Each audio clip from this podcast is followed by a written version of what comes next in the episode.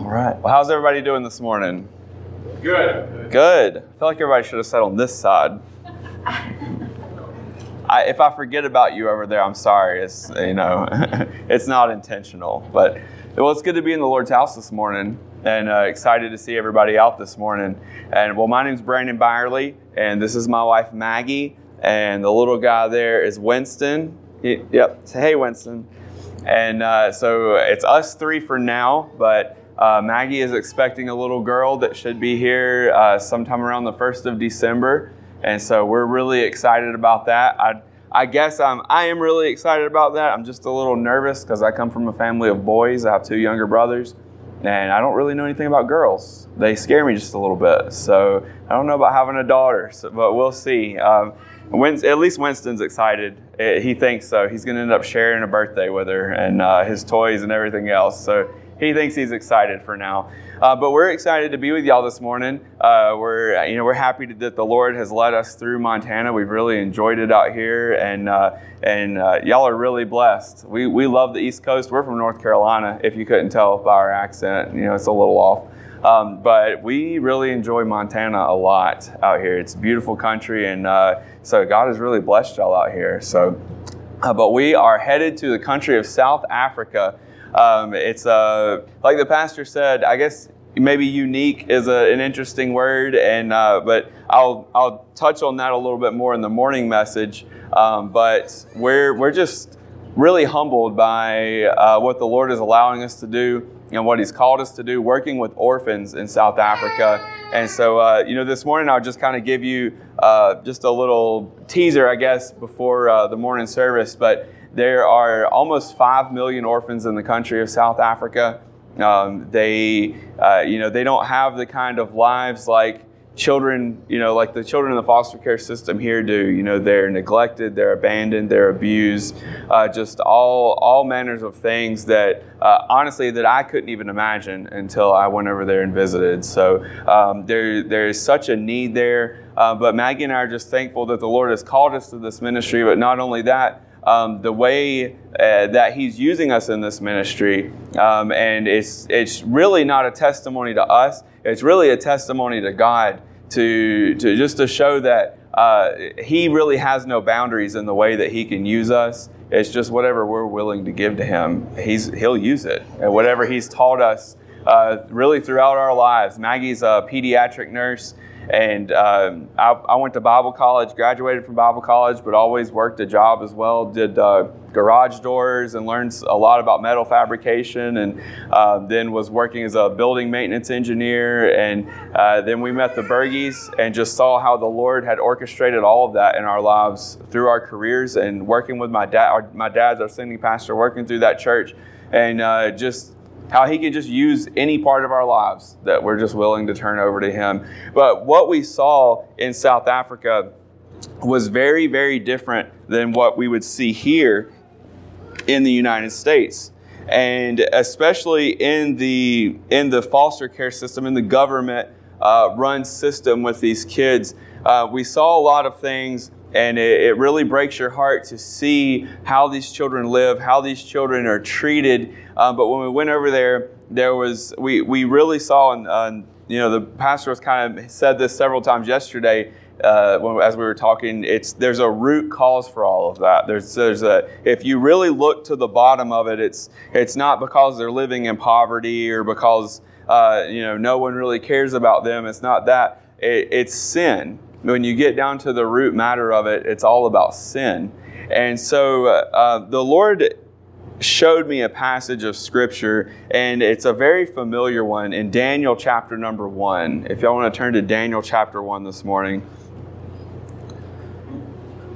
This was this was kind of eye opening to me, and uh, and it, it really honestly, I never, I never, it was something that I really never picked up on out of the, out of the scriptures until we went to South Africa and visited some children's homes and visited some public schools. And they were telling us just uh, what all these children were involved in and what went on in their lives while they were in elementary school and high school and just all manners of sin and different things that happened to them and that they were involved in at such young ages And so that really opened my eyes. And as I read through this, um, you know, this is such a familiar passage of Scripture because, especially uh, verse number eight, you know, that's the, if you've ever been to a youth conference or youth rally or anything like that, I'm sure you've heard a message about from Daniel 1 8, you know, where it says Daniel purposed in his heart that he would not defile himself, you know, the portion of the king's meat. And so, you know, that's a, a great uh, lesson for youth about, of course, about purposing in your heart that you're not going to sin and, uh, you know, making that covenant with God. But as I was reading through this chapter, and uh, I started in verse number one, and as I read down, something really jumped out to me. I mean, it just like popped right out of the scriptures into my mind. And so, if we begin reading in uh, really in verse number, well, in verse number one, it says, In the third year of the reign of Jehoiakim, king of Judah, came Nebuchadnezzar, king of Babylon, unto Jerusalem and besieged it.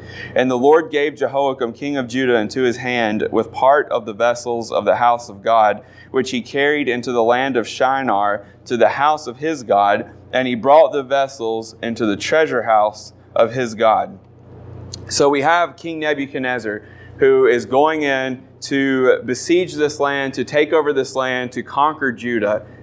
And what he does here is not very surprising. If we're thinking about military tactics and we're thinking about uh, uh, you know the best optimal way that you could take over a country and take over this people, and really this specific people, the people of Judah, um, it would be to go in and to really disrupt their religious system. To go in, and it says that's exactly what he went into the house of God and he began to carry things out of the house of God. And he said, This no longer belongs to your God, but it belongs to my God. And he, they would carry these things and put them in the house of their gods as, you know, like a victory trophy. My God is better than your God. The things that used to belong to your God now belong to my God. And so they did all these things.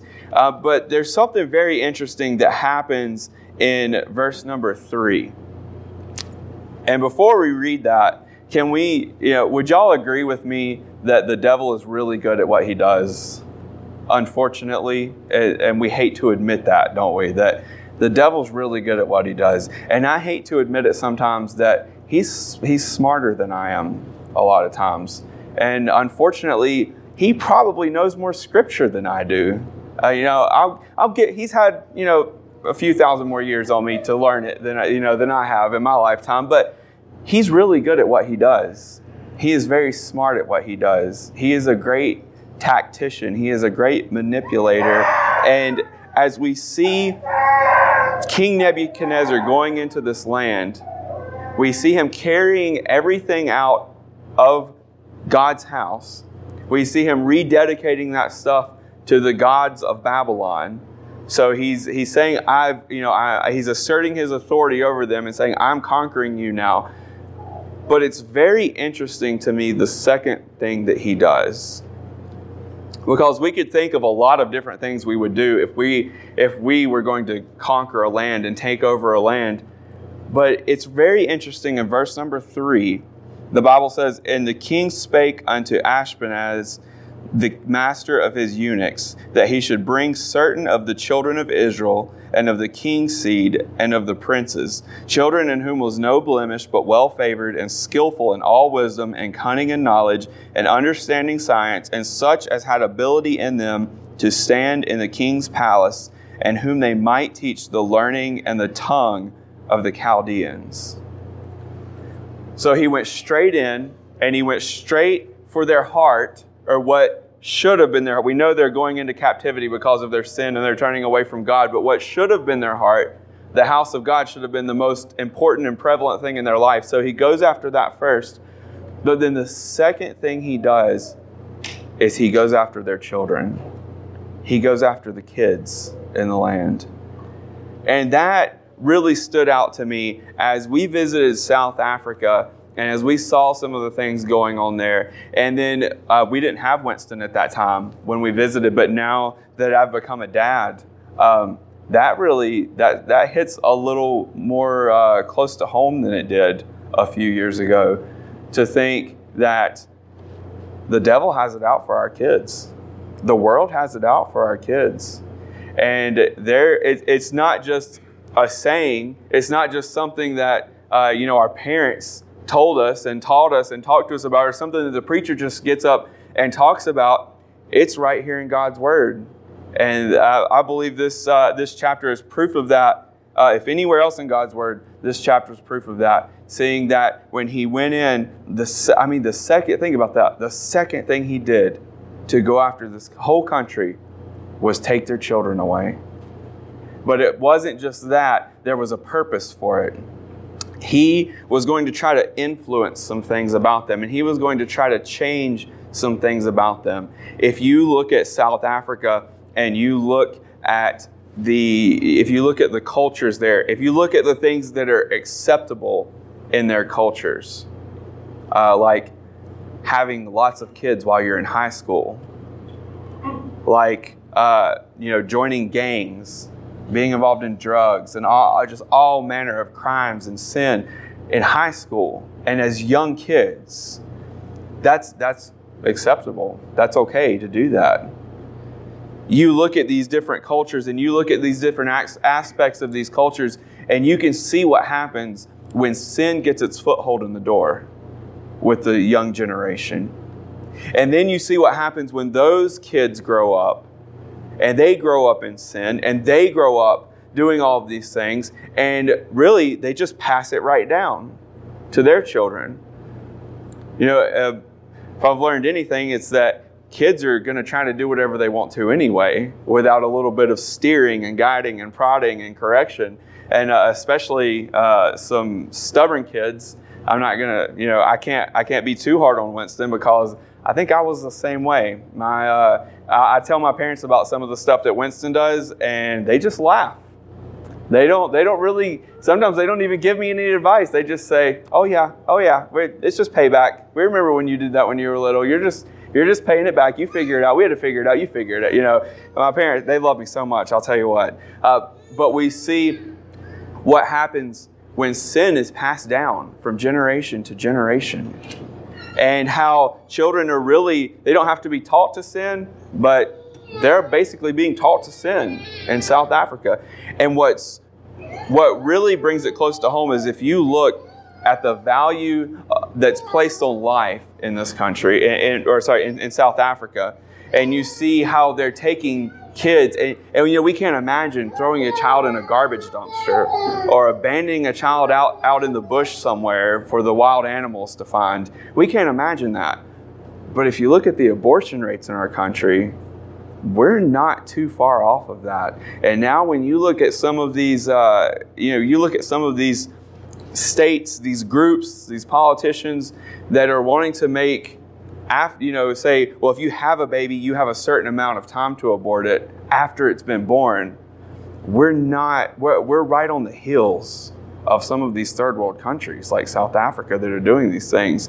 But it's all about the influence. It's about how they've been influenced, how these children have been influenced.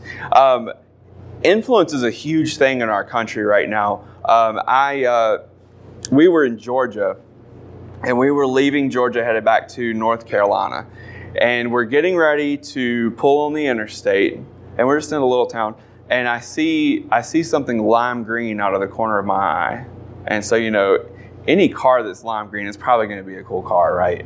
And so I look over, and sure enough, there's a Lamborghini right beside of me. You know, it's only like a million dollar car, so of course I'm going to stare at it and, you know, and try to race it in my minivan. No, no.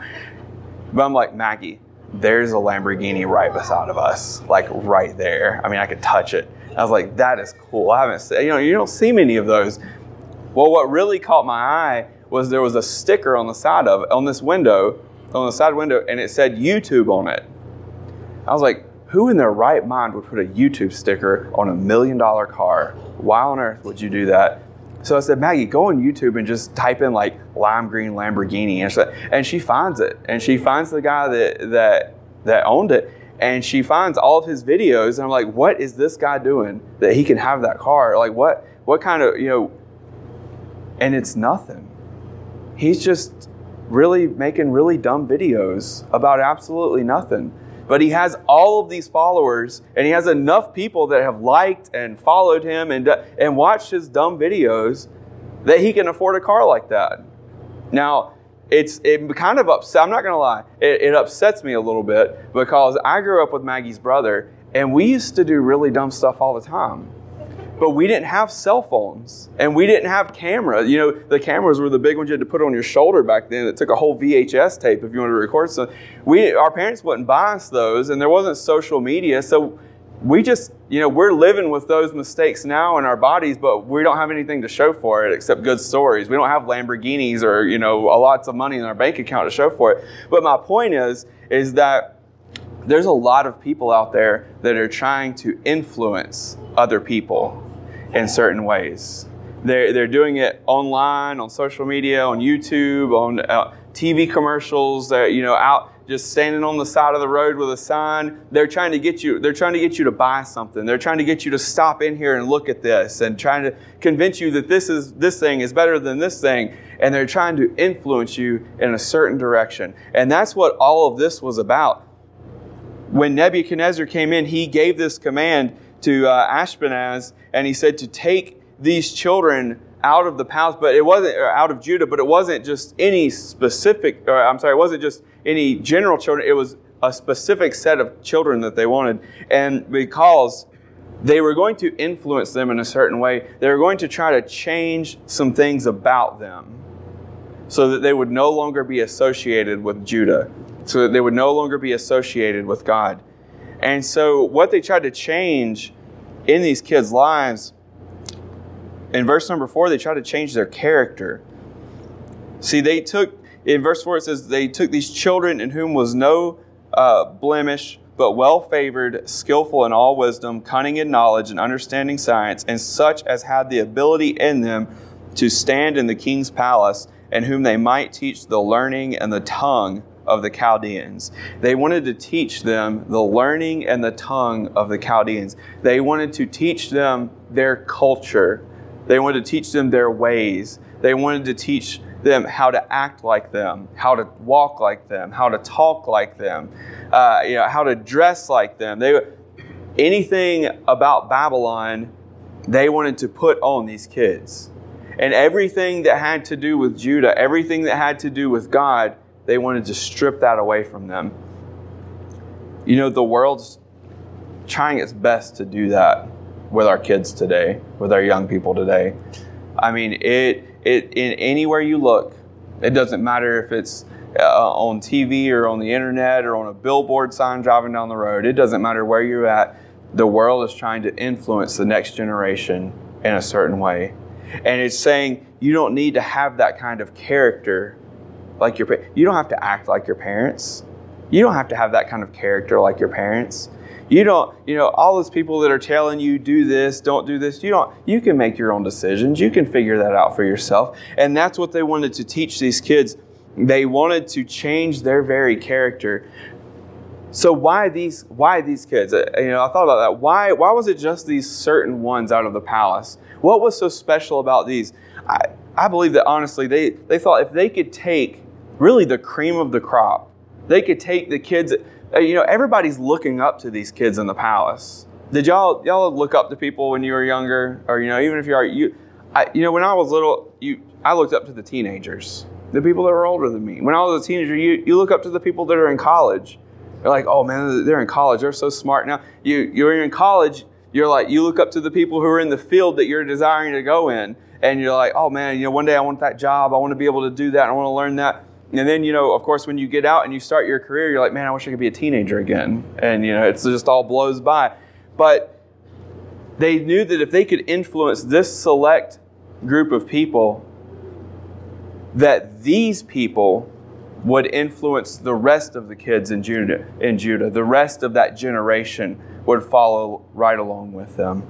So they wanted to change their character, but not only that, in verse number six, they wanted to change their name. Now, among these were of the children of Judah Daniel, Hananiah, Mishael, and Azariah.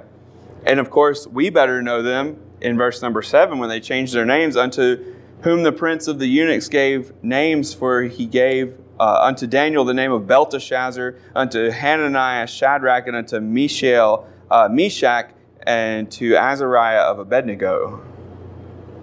And this is a very interesting study. I encourage you to do this. If you look up what their names meant uh, Daniel, Hananiah, Mishael, and Azariah it's, it's all associated with God. But if you look up the names that they gave them, Belteshazzar, um, Shadrach, Meshach, and Abednego, it has absolutely nothing to do with God, but it has to do with the gods of Babylon. So they were trying to change their name. They're saying, You don't need that old name anymore. Let us give you a new name. Let us give you a more fitting name, one that will uh, help you fit in a little bit better here in Babylon. It won't make you stand out so much with that Hebrew name. Let us give you one of our Babylonian names, uh, so that you you know you can just kind of fit right into society here. And it, you know, is that not what is happening today in our churches with our youth? It, whether you're you know it's at school or whether it's out and about they're saying you you don't you don't want to have that name christian right? You you don't want to be associated with that baptist church. You you know you you, don't have to carry that name with you. You don't have to carry that that legacy with you. You don't have you don't have to be like your parents. You know, you know they're called Christians. Everybody knows that they go to that church, and that, you don't you don't have to be like that. You know, that's not really cool. That's not what everybody else is doing. You you don't really fit in when you have that name, that tag, Christian, associated with your name, and they want to and they want to you know almost shame the kids into saying, well, I, you know, I don't want to be. You know, Christians today I, I, I'm not going to get started on it, I promise. But today, Christian, you, when you're associated and have that name Christian, especially if you're a, a conservative, Bible believing Christian, well, you just hate everybody.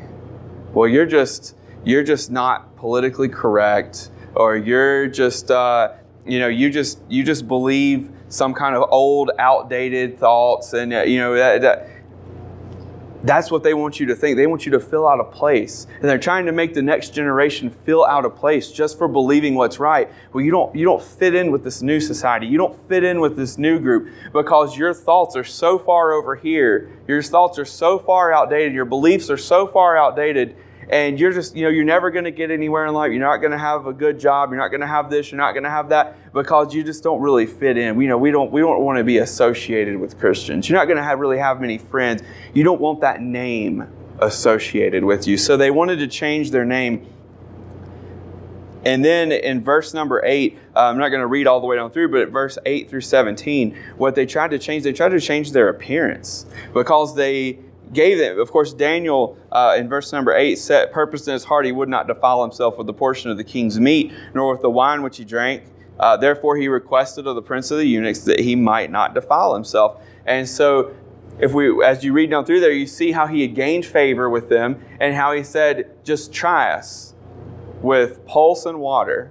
You know, take all this away from us and just try us and see what the result is. And of course, at the end of, uh, of this test, it came out that Daniel and, and uh, Hananiah, Mishael, and Azariah, it says that they were fairer and fatter in flesh than all of the other children of Judah uh, that were, you know, drinking the king's wine and eating his meat and all of that. And so, just in that, it's kind of it, it's sad that we only see these four guys, these four children of Judah, and I don't know that there were more. The Bible doesn't tell us there were any more. I don't know how many children they took out of the palace. I have no idea. I'm not even going to begin to speculate. But the Bible only gives us four names of people that stood for what was right. That's just a little side note. It's kind of sad to think about. But they were trying to change this about them. And, and you can say, well, that how big of a difference would that make? We've been on the road for about a year and a half now. We eat a lot of fast food a lot of fast food. Eat McDonald's day in and day out and see if it changes your appearance at all. See if it changes how, how you feel at all. It does, trust me. I can attest to that. Um, I'm looking forward one big, uh, you know, kind of like a little bonus to moving to South Africa. All the food is supposed to be a lot healthier, less preservatives and stuff. So I'm looking forward to you know maybe losing a little bit of weight, feeling a little bit better. Uh, they do have McDonald's over there, but I'm going to try to avoid it. You know, like the plague or like say like COVID. Can I say that now? Uh, so I you know, I don't want anything to do with that. Um, but they tried to change their appearance. They wanted so they wanted them to have the same character as them. They wanted them to talk like them, to act like them. They wanted to change their name. They wanted to say you know. Uh, fit in better with us. Don't, don't go by that name of your old life. Have a new life with us. Fit in better with us. And then they wanted to change their appearance. They said, look like us. You know, just dress like us. Look like us. You're going to fit in so good. You're going to be Babylonians now. You're not, eh, you're not going to be Israelites anymore. You're, you know, you're one of us now. And that's what the world is trying to do to the next generation. And sadly, it's working because the devil is good at what he does. He's really good at taking these small steps, just a little bit at a time. He doesn't, he doesn't just take and throw our children into this, but just a little bit at a time. Just, you know, you don't, you don't have to do that just because your parents did it. You don't have to do that just because of the Bible. You know, maybe that that's a little gray area in the Bible, don't you think? And he, he makes us question what we know. He makes us question what we've been taught. He makes us question God's word. And that's the oldest trick in the book, right? Literally. Yea, hath God said. Isn't that what he told Eve? And it still works today. You would think after, you know, we have the book and we have the end, you'd think it wouldn't work anymore, but it still does. He knows what works. But he went after these kids. He knew that if he could get these kids, if he could influence these kids, if he could change something about them, then he had the whole country. That's all he needed. He just needed a handful of kids to influence. And he had Judah. He didn't, you know, he didn't he didn't go out. It doesn't say that he went after the old people or the parents. You know, if he went after kids' parents today, it wouldn't matter because kids don't want to listen to their parents. They don't they don't want to do what their parents say. But man, if you can if you can get some kids to do stuff and you look at the influence that people have, people in their, their 20s and mid 20s that have on younger kids today. I say it because I've seen kids, I've seen kids that just sit around and watch videos about people playing video games and doing just all kinds of nonsense, but man, they follow them religiously and love them and like anything that they have to say, oh, this person's so awesome, look what they did. But they don't look up to their parents like that. They don't look up to people who have a positive influence in their life like that. When you look at South Africa, you can see that this passage comes to life because there's no good influence there for these kids. There, there's nothing for them to look to to say, oh, what I'm doing is wrong. But the devil has his foot in the door. Uh, and honestly, in that country, he doesn't have his foot in the door. He's got the door wide open and he's already been through it. But can this be a warning to us here in America? He's getting his foot in the door in America. And if we look at South Africa, we can see the direction that our own country is heading because he is going after the next generation. You know, without without kids Without, without a good youth being brought up in the church, what, what's going to happen to the church? It, it's just going to die out. I've, I've seen too many churches, uh, really, uh, on the East Coast that they, they can't get their kids to come to church or their grandkids to come to church. And it, it's honestly, it's just a church full of old people. And uh, they, even when my grandpa, he, he retired from, he pastored the same church for 28 years and he went way out. I mean, he was way out in the country. There was nothing out there. And I say that, you know, relatively because y'all are in Montana. Y'all go a long ways between. But for us, there was nothing out there. And so uh, he said, yeah, he's like, and he's in his 70s. So he, he said, yeah, I'm just, he's like, I've got a church full of old people. He said the old people need ministering to as well. So I'm just going to preach to them. He said we we do a funeral about every other week. He's like I'm just going to preach to them till they all die off, and then I, I guess we'll close the door. I don't know uh, really, there was nobody, no new people were coming in. But uh, he got my, I've got an uncle, his youngest son is younger than I am, and he got him up there as his co-pastor and he was able to reach a lot of young people. So now they have a youth in that church. They have young couples in that church and kids in that church and it's actually growing and it's it's amazing. It's doing well and the lord's blessing it. But there's too many churches out there that are just dying off. And it gets down to a few people and they say what do we do? You know nobody wants to come pastor a couple of old people. They just have to sell it off and and that's it. That church is gone forever. That's what the devil wants to see that's what he wants to happen. If he can draw the youth out, if he can corrupt the youth in this country like he's doing, you know, Lord, help the next generation of Christians that are trying, you know, that are trying to raise a family, that are trying to teach their kids what's right, and just surrounded by the most wicked and evil things uh, that are happening.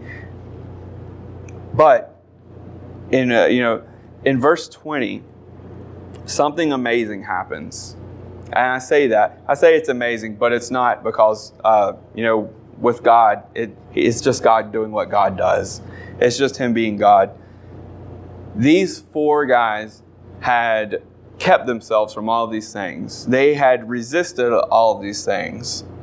And so in verse 20, when these Hebrew children, all these Hebrew children, are gathered together uh, before the king, if we back up, sorry, in verse uh, 18, it says, Now at the end of the days that the king had said he should bring them in, then the prince of the eunuchs brought them in before Nebuchadnezzar, and the king communed with them, and among them all was found none like Daniel, Hananiah, Mishael, and Azariah. Therefore stood they before the king. And in all manners of wisdom and understanding that the king inquired of them, he found them ten times better than all the magicians and astrologers that were in his realm. And Daniel continued even until the first year of King Cyrus. So he brings these guys in. He, he, he is talking with them. He's seeing what they've learned or what they've been taught in this little bit. And he finds that these four guys who had not defiled themselves with the sin of the world, that had resisted these things, who had stayed true to God, it says in verse 20 that he found them 10 times better than all the magicians and astrologers that were in all his realm. Now, this is what is so incredible about this passage. It doesn't say that he found them 10 times better than all the magicians and astrologers that were in the palace. It doesn't say they were 10 times better than the rest of the Hebrew children or in the land of Babylon. It says that he found them 10 times better than all the magicians and astrologers that were in all his realm. Now, if we study history, we see that Nebuchadnezzar, this is one of those guys who was all about like world domination, right? He wasn't conquering places. He, or I mean, he, he was just conquering places for fun because he wanted to expand his empire. He wanted to take over the world. You know, the, we've read about those guys in history who just wanted to take over the world and just rule the world. This was one of those guys. For him to say that these four guys, that he found them 10 times better than the, than the magicians and the, the astrologers in all his realm, that is quite a compliment. I mean, honestly, if this was about me, I would have settled with 10 times better than the rest of the Hebrew children. That would have been good enough for me, right? But for the Bible to say that they were found 10 times better than the rest of these that were in all of his realm, that is an amazing statement. But it just shows what happens when we stay faithful to God. When we're faithful to God, He's faithful to us. And so uh, they resisted all of these things, even though the world had put all this pressure on them. Babylon had put all this pressure on them to change, change this, change this, change this, be more like us, come to our side, you know, be accepted by us. Do all of these things and you'll be successful. What does the world tell us? The world tells us dress a certain way, act a certain way, talk a certain way, uh, go to this school. You know, don't don't act like the last generation. Don't don't you know put off all of those things. Be more like us. Fit in with us. And if you do all of those things, then you're going to have a successful job. You're going to have a really cool sports car. You're going to have a big house. You're going to have an awesome life with all kinds of friends. You're going to get invited to parties and everybody's going to like you. And that's what they're telling us. And that's what they're making the next generation believe. Be more like us and you will be successful. The Bible tells us right here that the world is very ignorant in that fact to think that sin brings success because it's just the opposite. Because what we see here is that these four guys who kept from this sin, who kept themselves true to God, were found 10 times better than all these other people who had been influenced by all of these things. It's kind of ironic, isn't it? That the world would say that. That the world would say, be more like us and act like us and, and fellowship with us and partake in these things with us, and you'll have everything. When God is saying, just trust me and you'll be 10 times better than all of that. I remember hearing a message a long time ago um, that a, a pastor preached in a youth conference about being a 10 times better Christian. You know what we find from this passage is that's it's really not all that difficult because all these guys did they just kept their faith in God. They kept putting their trust in God. And when the world was saying change this, they said God God doesn't want me to change that. When the world said do this, they said, but God doesn't want me to do that. When the world said, don't do that anymore, they said, but that's what God wants me to do. And they resisted that influence. They resisted that change. And if there is any hope in, you know, in our country, it's going to be in the next generation, but it's got to come from us. It's got to come from the generation that's here now we've got to teach the next generation because they've got all these people trying to influence them. There's got to be some kind of counter influence. There's got to be someone teaching them, hey, they're telling you, you do this and you've got it all. But we've got to tell them, hey, you follow God's word, you follow what God says, you follow the principles in this book. And not it, it's not about being successful and about having everything that you want, but the Bible tells us right here that we'll be 10 times better than that. And that's not about being proud or prideful or anything, but we should aspire to be better than the world. We should aspire to be better than, than the sinners that are out there. We're God's people. We're God's chosen people. Set, you know, we're, we are here to glorify His name and magnify His name, and that's what we should be doing. It's just incredible when we think about wow, the, the devil is kind of smart. He does know what he's doing. And if we open our eyes and look around, we can see the pull that he has. We can see the influence that he has on the next generation in our country and really in the world. And if I could encourage you, honestly, look look to South Africa and look at countries like South Africa and the, and the Philippines and places in South America. And, and, you know, it's it's not just you know, looking at some of these, uh, you know, the Middle East or these Muslim countries that have taken, but look, look at what's happening around the world, how sin has influenced these children to such a point where it really seems like there's no hope at all left for them, but there's still hope. There's still hope for our country. There's still hope for our children. There's still hope for the next generation. But we've got to show them that it's not us just saying, yes, serve God, serve God, do what's right. Not just words coming out of our mouth, but us living that life, showing the next generation. You might have some pretty cool stuff if you live like the world and act like the world, but there's nothing like serving God. There's nothing like living for Him. And if we do that, we can be those 10 times better Christians as well. So I hope that's an encouragement to you this morning, and I hope I, I hope really that can serve as somewhat of a warning too, because it really opened my eyes. And like I said, especially now that I'm a dad, really opened my eyes to see, wow, the things that you know we, we let our kids do and the things we let them take in their eyes and their ears and it has a lot bigger impact than what we think. And it, it's affecting their future.